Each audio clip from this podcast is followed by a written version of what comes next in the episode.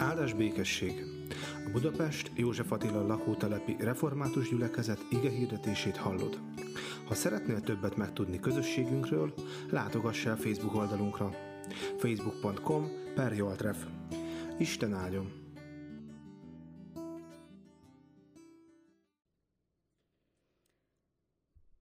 Isten igéjét János evangéliumából olvasom. János evangéliumának a nyolcadik fejezetéből, a nyolcadik fejezet első tizenegy versét olvasom. Tehát János evangéliumának nyolcadik fejezetének az első tizenegy versét. Jézus és a házasságtörő asszony történetét. Jézus pedig kiment az olajfák hegyére, de korán reggel ismét megjelent a templomban, és az egész nép hozzá sereg lett. Ő pedig leült és tanította őket. Ekkor oda vezettek az írástudók és a farizeusok egy asszonyt, akit házasságtörésen értek. Középre állították, és így szóltak Jézushoz. Mester, ezt az asszonyt házasságtörés közben tetten érték. Mózes azt parancsolta nekünk a törvényben, hogy kövezzük meg az ilyeneket. Hát te mit mondasz?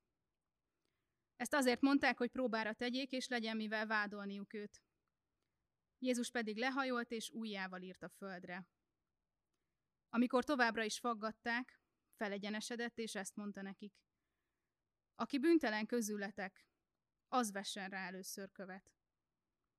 És lehajolva tovább írt a földre. Azok pedig ezt halva egymás után kimentek, kezdve a véneken. Egyedül ő meg az asszony maradt ott középen. Amikor pedig Jézus felegyenesedett, és senkit sem látott az asszonyon kívül, így szólt hozzá. Asszony, hol vannak a vádlóid? Senki sem ítél el téged? Ő így felelt, senki, uram. Jézus pedig ezt mondta neki, én sem ítélek el, menj el, és mostantól fogva többé nevét kezd. Amen.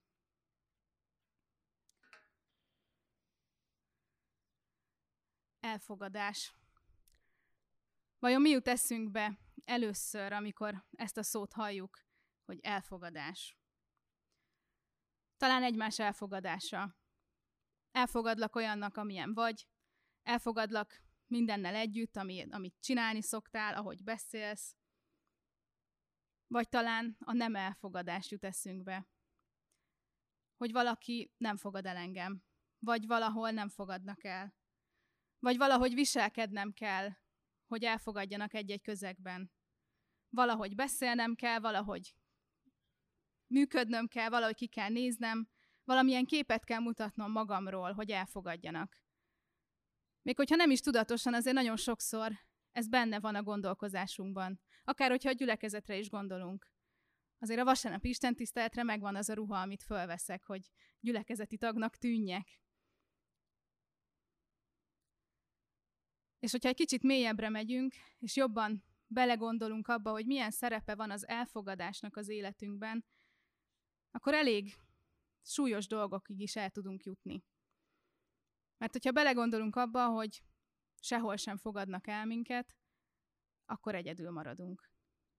Hogyha nem fogadnak el a családban, vagy akár a gyülekezetben, az iskolában, a munkahelyen, a baráti körben, ha nem fogadnak el, akkor egyedül maradok.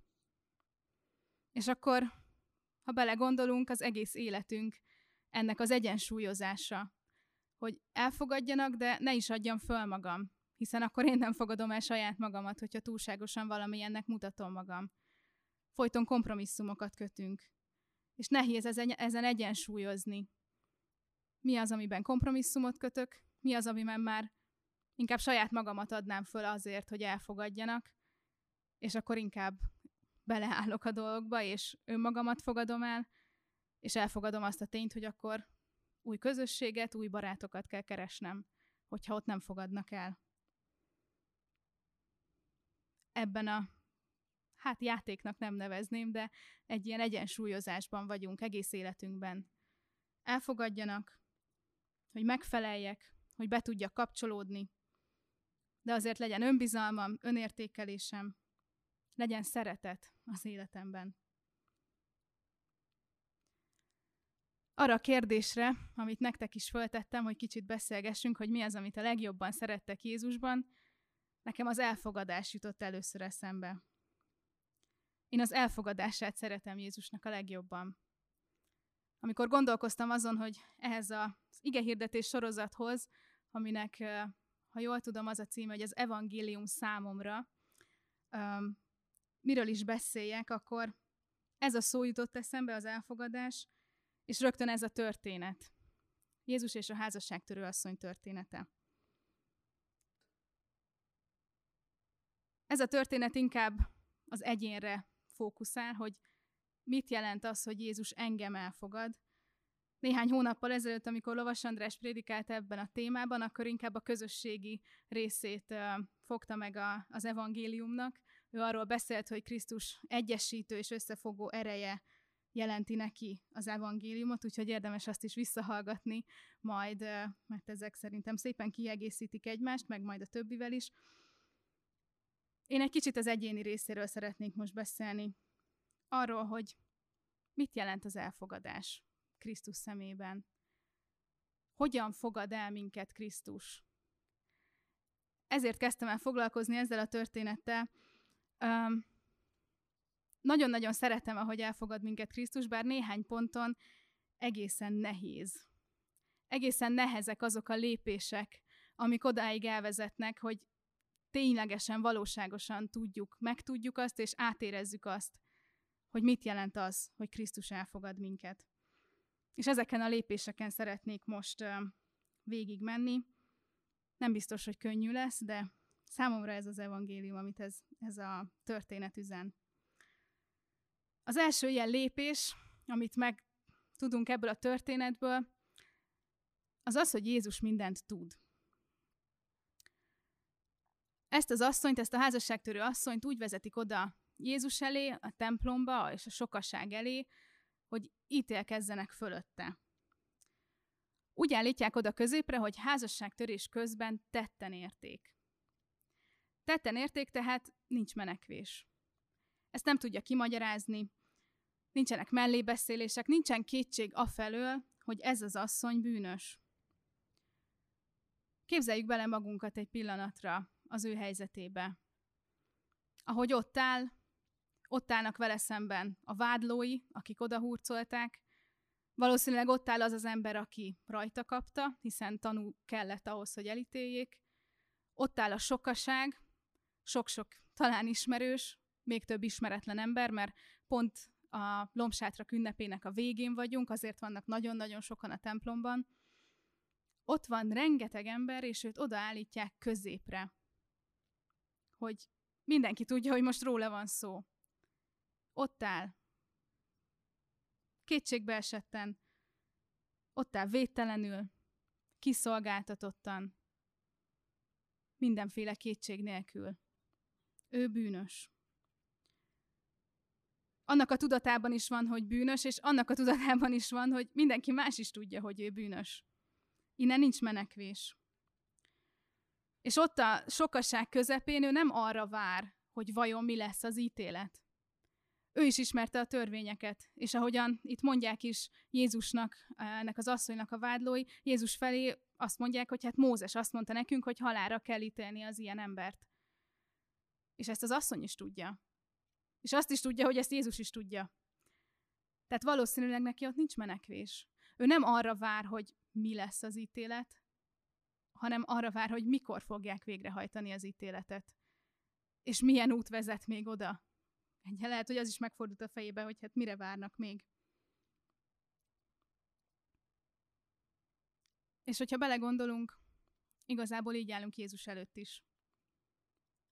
Mert Jézus mindent tud akár mennyire szeretnénk rejtegetni előle dolgokat, ahogyan magunk elől is rejtegetünk, meg mások elől is rejtegetünk dolgokat, előle nem lehet. Ő mindent tud. Úgy állunk Jézus előtt, ahogyan ez az asszony állt a sokaság előtt. Mindenféle kétség nélkül, mellébeszélés nélkül, védőbeszédek nélkül. Az ítélő Atya Isten előtt nem úgy állunk, mint én igazából a magyar törvényhozásnak vagy törvénykezésnek a szinterével nem vagyok tisztában, csak az amerikai filmekből tudom, hogy ott hogy megy ez. De gondolom valami hasonló lehet is itthon is, hogy a bírót meg kell győzni, vagy a, a tanúkat, akik ott vannak, meg kell győzni azokat, akik döntenek, akik ítéletet hoznak.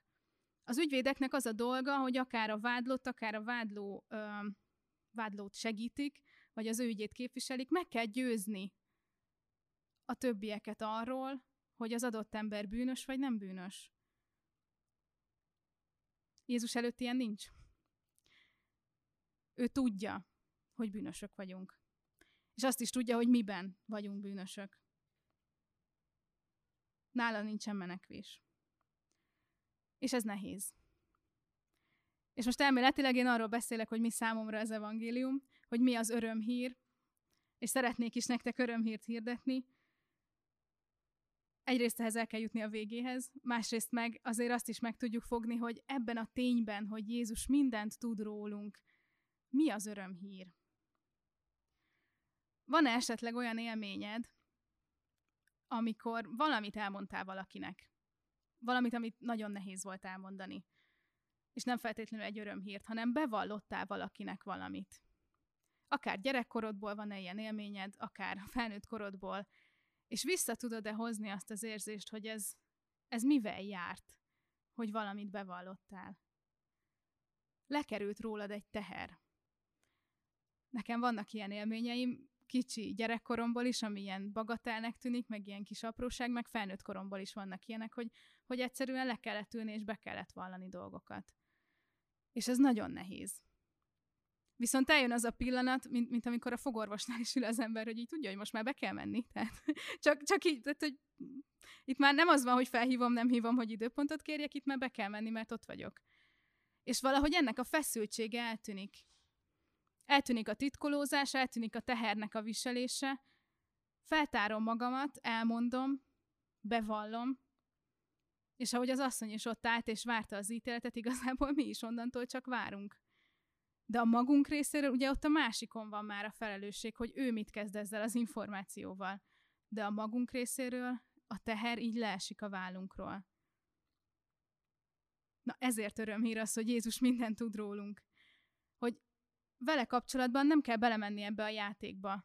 Sokszor belemegyünk, sokszor én is belemegyek ebbe a játékba. Hogy azt hiszem, hogy meg tudom javítani, hogy, hogy meg tudom úgy oldani a dolgokat, hogy azt Jézus ne vegye észre, hogy ki tudom javítani még mielőtt találkoznék vele, nem tudom. Ebbe sokszor belemegyünk. És ez nagyon sok feszültséggel jár. Nekem gyerekkoromban volt egy olyan szokásom, hogyha valamit elrontottam, akkor nem mertem bevallani egyrészt, másrészt meg minden, minden erőmmel azon voltam, hogy ráadásul, hogyha olyan dolgot rontottam el, amihez nem szabadott volna hozzáérnem, akkor minden erőmmel azon voltam, hogy megjavítsam, mielőtt ez bárki észreveszi. Valamikor sikerült, valamikor nem sikerült. És hogyha meg nem sikerült, akkor jön a második része a tervnek, hogy akkor meg eltüntetni minden nyomot, hogy azt én csináltam. Általában akkor is lebuktam. De hogy ennek a feszültsége, az azért gyerekként is nagyon-nagyon kemény. Vagy lehet, hogy gyerek, hát mindenhogy nagyon tehát emlékszem a feszültségre, hogy ú, ezt most elrontottam, ezt most nekem meg kell javítani. És ahelyett, hát, hogy felvállaltam volna azt, hogy odaállok a szüleim elé, és azt mondom, hogy én ezt elrontottam, és vállalom ennek a következményét, és javítsuk meg együtt. És olyan jó, hogy ezt Jézusnál nem kell megspórolni. Vagyis ezt megspórolhatjuk. Hogy vele nem kell játszani. Nagyon nehéz, hogy nincs, nincs előtte titkolni valónk, de ezt nézhetjük innen is, hogy milyen jó, hogy nincs a Jézus előtt titkolni valónk.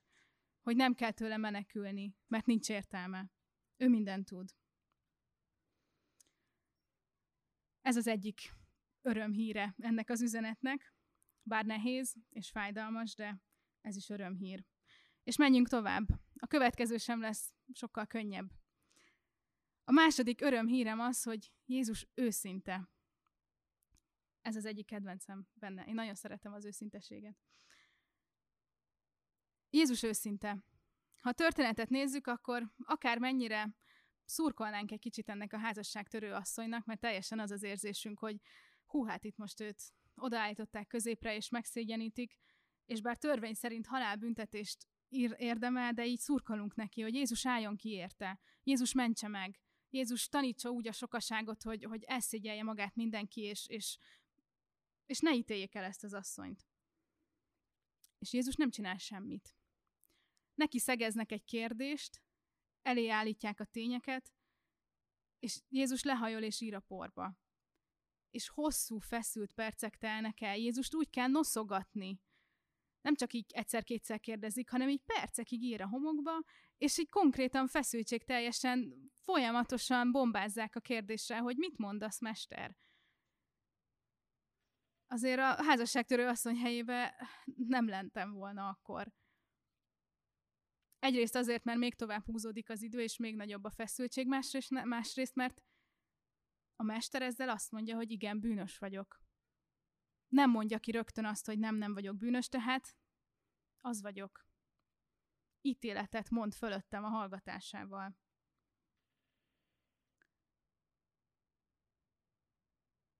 Azonban, hogyha ugye amikor Jézus fel, feláll, felegyenesedik, és mond valamit, azzal őszintén ítéletet mond igazából a vádlók fölött is. Mert azt mondja, hogy az vesse rá az első követ, aki bűntelen. Jézus nagyon jó tanító, meg nagyon, nagyon jó pedagógus, és jól tud bánni az emberekkel. Nyilván mi bennem jó Jézus. És ezt nagyon-nagyon jól csinálja, hogy, hogy nem azt mondja, hogy az ítélje halálra, vagy bármi, hanem konkrétan az első követ, aztán a többi teljesen mindegy. De az első követ az vesse rá, aki szerinte, aki bűntelen. És ezt senki nem meri bevállalni. Mert mindenki érzi és tudja, hogy Jézus ezzel igazából minden egyes embert az asszony mellé állított középre. Az asszony van a vádlottak padján, és Jézus azzal, hogy azt mondja, hogy aki bűntelen az, annak megengedem, hogy az első követ rávesse, azzal mindenkit odaállít a vádlottak padjára. És mindenkinek őszintén, mindenkit őszintén szembesít azzal, hogy te sem vagy bűntelen. Úgyhogy ez a következő örömhír. De vajon miért örömhír ez? Hogy Jézus nem csak, hogy tudja, hogy mit teszünk, és miben vagyunk bűnösök, és mi, mi, miben lehetne minket elítélni, hanem szembesít is minket ezekkel a bűnökkel. Azért ez kemény. De hogyha belegondolunk, nem tudom, hogy veletek történt-e már ilyen, velem történt ilyen, hogy volt olyan, hogy valakit nem, valakinek nem mertem elmondani valamit. Vagy így úgy vagyok vele, hogy valamit láttam, hogy elrontott, vagy rosszul esett, amit csinált, inkább nem mondom meg neki, mert hát inkább nem bántom. És közben meg mennyivel jobb, hogyha őszinte vagyok. És elmondom neki, hogyha valamit rosszul csinált, valamivel megbántott, valamit máshogy is lehetett volna, lehet, hogy nem engem bántott meg, hanem láttam, hogy valaki más bántott meg, de hogy mennyivel többet ér az, hogyha bevállalom egy pillanatra, hogy megbántom. Nyilván itt is tudni kell, hogy hogyan kell ezt elmondani, hogy abból tanuljon az illető, és ne pedig csak visszabántsak én is. De ez mennyivel többet ér, mint hogyha ezt így hagyom, és utána folytatja, folytatja, folytatja, és már akkor kell szembesíteni a dolgokkal, amikor már ez nagyon-nagyon elbúrjánzott mennyivel jobb az, mennyivel építőbb az, hogyha őszinték vagyunk egymáshoz. A rossz dolgokkal kapcsolatban is. És Jézus sohasem köntörfalaz.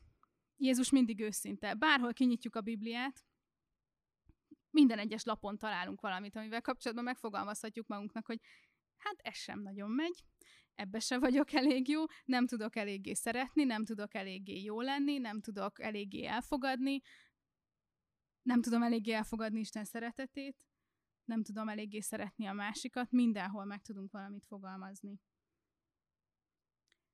Jézus azt akarja, hogy tudjuk azt, amit ő tud.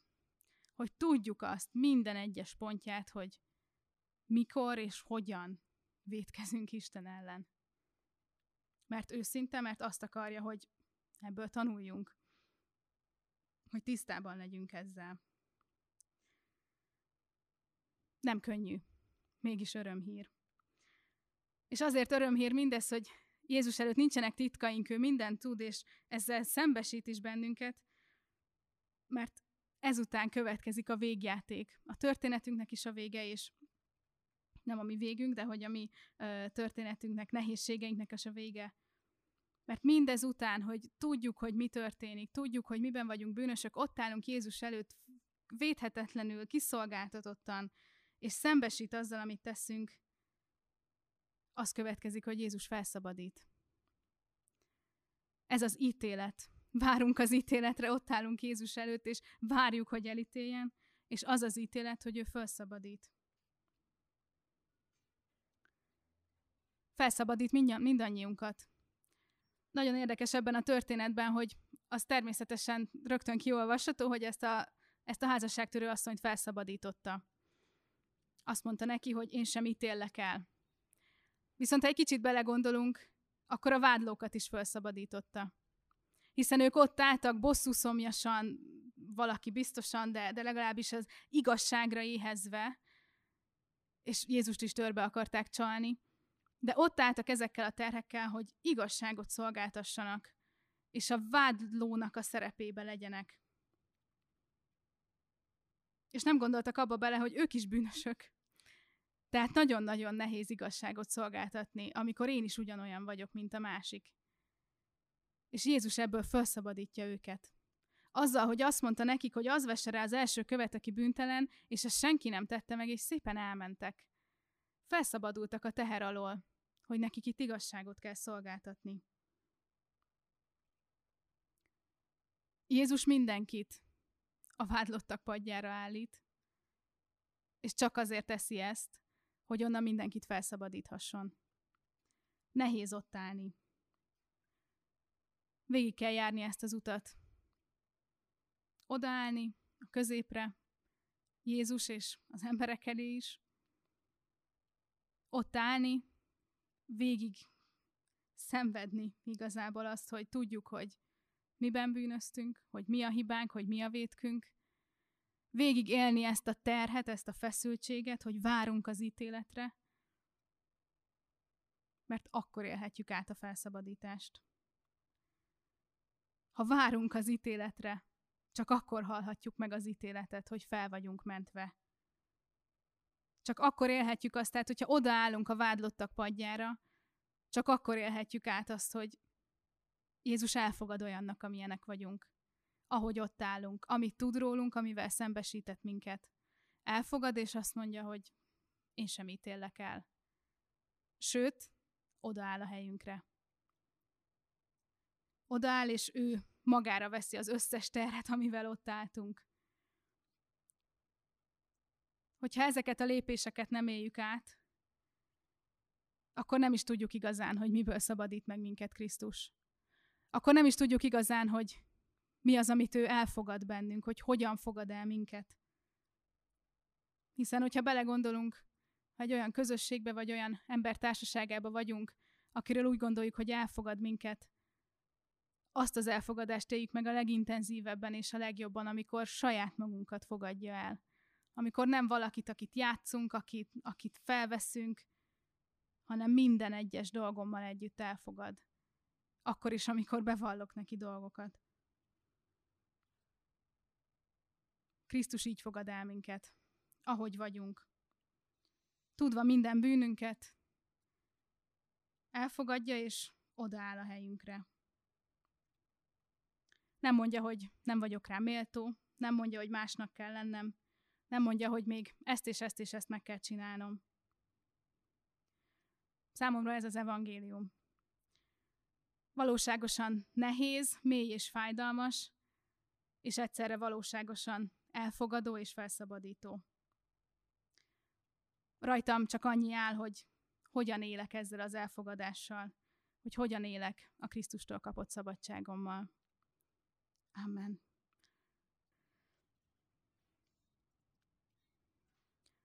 Istenünk, sokszor olyan nehéz eléd állnunk,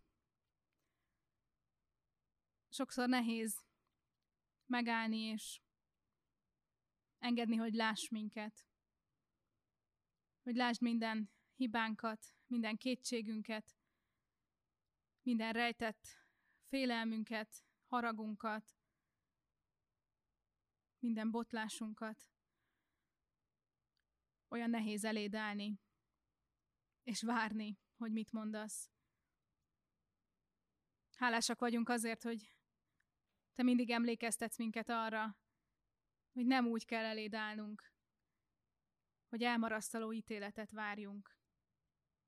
Hogy hozzád mindig mehetünk, úgy, ahogy vagyunk, nem szépen felöltözve, nem elrejtegetve a foltokat, hanem úgy, ahogy vagyunk. Te így hívsz minket. Mert azt szeretnéd, hogy mindenünket le tudjuk nálad tenni. Azt szeretnéd, hogy újra és újra átéljük azt, hogy te mindenért megbocsátasz, és nem hány torgatott föl azokat a dolgokat, amiket már letettünk eléd. Kérünk téged, Úristen, hogy segíts így élni a mindennapjainkat. Segíts újra és újra naponta megállni előtted. Naponta beszélgetni veled. Mindarról, hogy kik vagyunk, mit tettünk. Tudjunk arról is beszélni, amit szívesen elmondunk neked, amit szívesen elújságolunk, hogy mennyi mindent sikerült úgy csinálni, ahogyan az neked tetszik, és tudjunk azokról a dolgokról is beszélni, amikről leginkább nem szeretnénk. Hiszen olyan jó azt tudni, hogy te ezeket tudod. Nincs is értelme ezeket rejtegetni, és úgy sincs értelme rejtegetni, hogy attól kéne félnünk, hogy te elmarasztalsz minket. Kérünk Istenünk, segíts így élni a mindennapokat, segíts így kapcsolatban lenni veled, hogy újra és újra erőt tudjunk nyerni abból, hogy te kegyelmes Isten vagy. Hogy te az egyszülött fiad feláldozása által felmentesz minket, és az ő feltámadása által örök életet biztosítasz nekünk. Kérünk, segíts ebben a tudatban élni a mindennapjainkat. Segíts, hogy ez a tudat erőt adjon nekünk, amikor nehézségek között vagyunk. Erőt adjon, amikor betegségeket kell hordoznunk, amikor a kapcsolatainkban vannak betegségek, szakadások. Erőt adjon, amikor nehézségekkel nézünk szembe, amik kívülről jövő nehézségek. És erőt adjon akkor is, amikor éppen minden jól megy, hogy ebből merítsük az erőnket, ne pedig abból, hogy most éppen, éppen jó körülmények között vagyunk. Kérünk segíts, Szentlélek Úristen, így élni minden nap. Amen. Mi atyánk, aki a mennyekben vagy, szenteltessék meg a te neved. Jöjjön el a te országod, legyen meg a te akaratod, amint a mennyben, úgy a földön is. Minden napi kenyerünket add meg nékünk ma, és bocsásd meg védkeinket, miképpen mi is megbocsátunk az ellenünk védkezőknek. És ne védj minket kísértésbe, de szabadíts meg a gonosztól, mert tiéd az ország, a hatalom és a dicsőség mindörökké. Amen.